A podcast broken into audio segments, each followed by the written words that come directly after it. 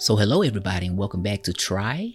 In today's episode, we will be talking about how to embrace our own uniqueness.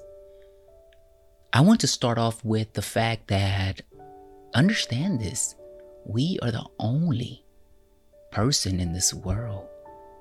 And we are the only one that is unique enough for us to claim this space in this world.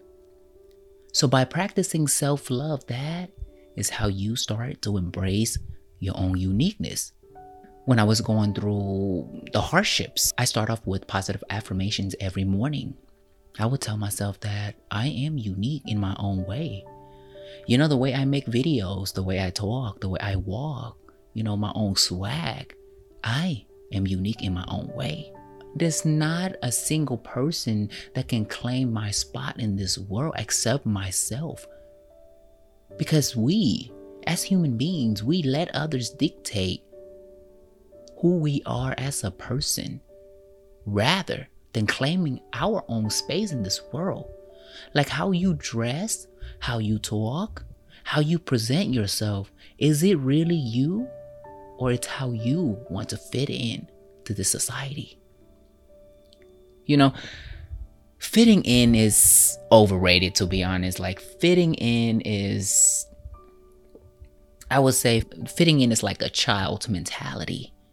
You know when you were little you're trying to find your way in this society and you're trying to find your way in this world by trying to fit into certain groups so that you can find who you really are as a person. It's it's kind of hard for me to accept this but for 20 something years, I let others dictate on who I am as a person. You know, growing up in an Asian family, I was shaped by, I was dictated by many criticisms by not only the parents, but by the teachers, by the outside world, by society. So that is what shaped who I was as a person. And you know, it's hard to even accept this, is because once you start to become someone else, the real version of yourself is being suppressed underneath. And it's like someone, it's like a person that's putting their head underwater that is trying to get out and get that grasp of air. You know, the more you push that person under the water, the less air that they have. And that version of yourself will soon die, and you will soon start to become someone else if you don't pay really close attention to who you are as a person right? I remember going through middle school, I was trying to fit in with so many groups. I was a heavy set kid, so I was criticized a lot. So, you know, I wear this big sweater and I try to fit in not only with the cool kids, but I try to fit in, you know, with the nerds, I try to fit in with the gamers, I try to fit in with the bad kids, you know, but at the end of the day, I was not happy with that. But once I start to embrace my own uniqueness and once I start to embrace how I talk and how I walk and how I present myself in the society, that is when I start to learn to be me. And one of the things that helps me a lot in embracing my own uniqueness is I stop comparing myself to other people. The constant comparing of ourselves to other people is something that we as human beings struggle with the most. I feel like we always want to be somebody, right? Like our income is not good enough at the moment. You know, how we look is not good enough at the moment. You know, who we are is not good enough at the moment. That is the reason why we we constantly compare ourselves to other people. That is where self love comes in. You know, you got to tell yourself every morning that you are enough. You are worthy. Why do I why do I constantly compare myself to other people where the more I compare, the more I suffer? There are so many. Like there are so many definitions of suffering, but the real definition of suffering for me is when you go out of your way to be somebody else. When you go out of your way to just be this person or be that person or cater to this person to cater to that person. Or when you constantly beat yourself up for some things because you're not satisfied with who you are. That is internal suffering. You know, do do you want to suffer or do you want to be happy? That is the real question that we all got to ask ourselves every single day waking up in the morning. And I stopped comparing where I am in life to other people as well. You know, I've seen I when I after I graduated college, it was so hard for me because I've had friends that were, you know, business majors and engineer majors and all of that and I started comparing my income to them. You know, my job to them.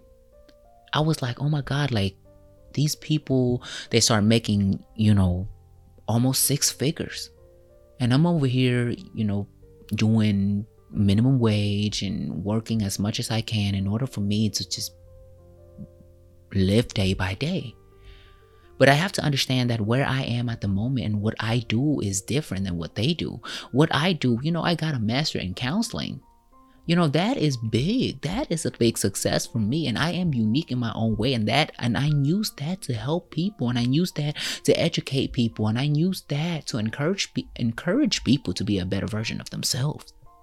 So I embrace who I am at the moment by constantly telling myself that my experience is enough and that I am the only person that will know how hard it is to work towards where I am at the moment right now. You know, talk about my childhood. I mean, you know, I was talking about middle school, right? So I want to talk about high school. High school, I was really unique. Like in high school, I was this kid that had multiple hair colors, you know, because I want to show my creativity.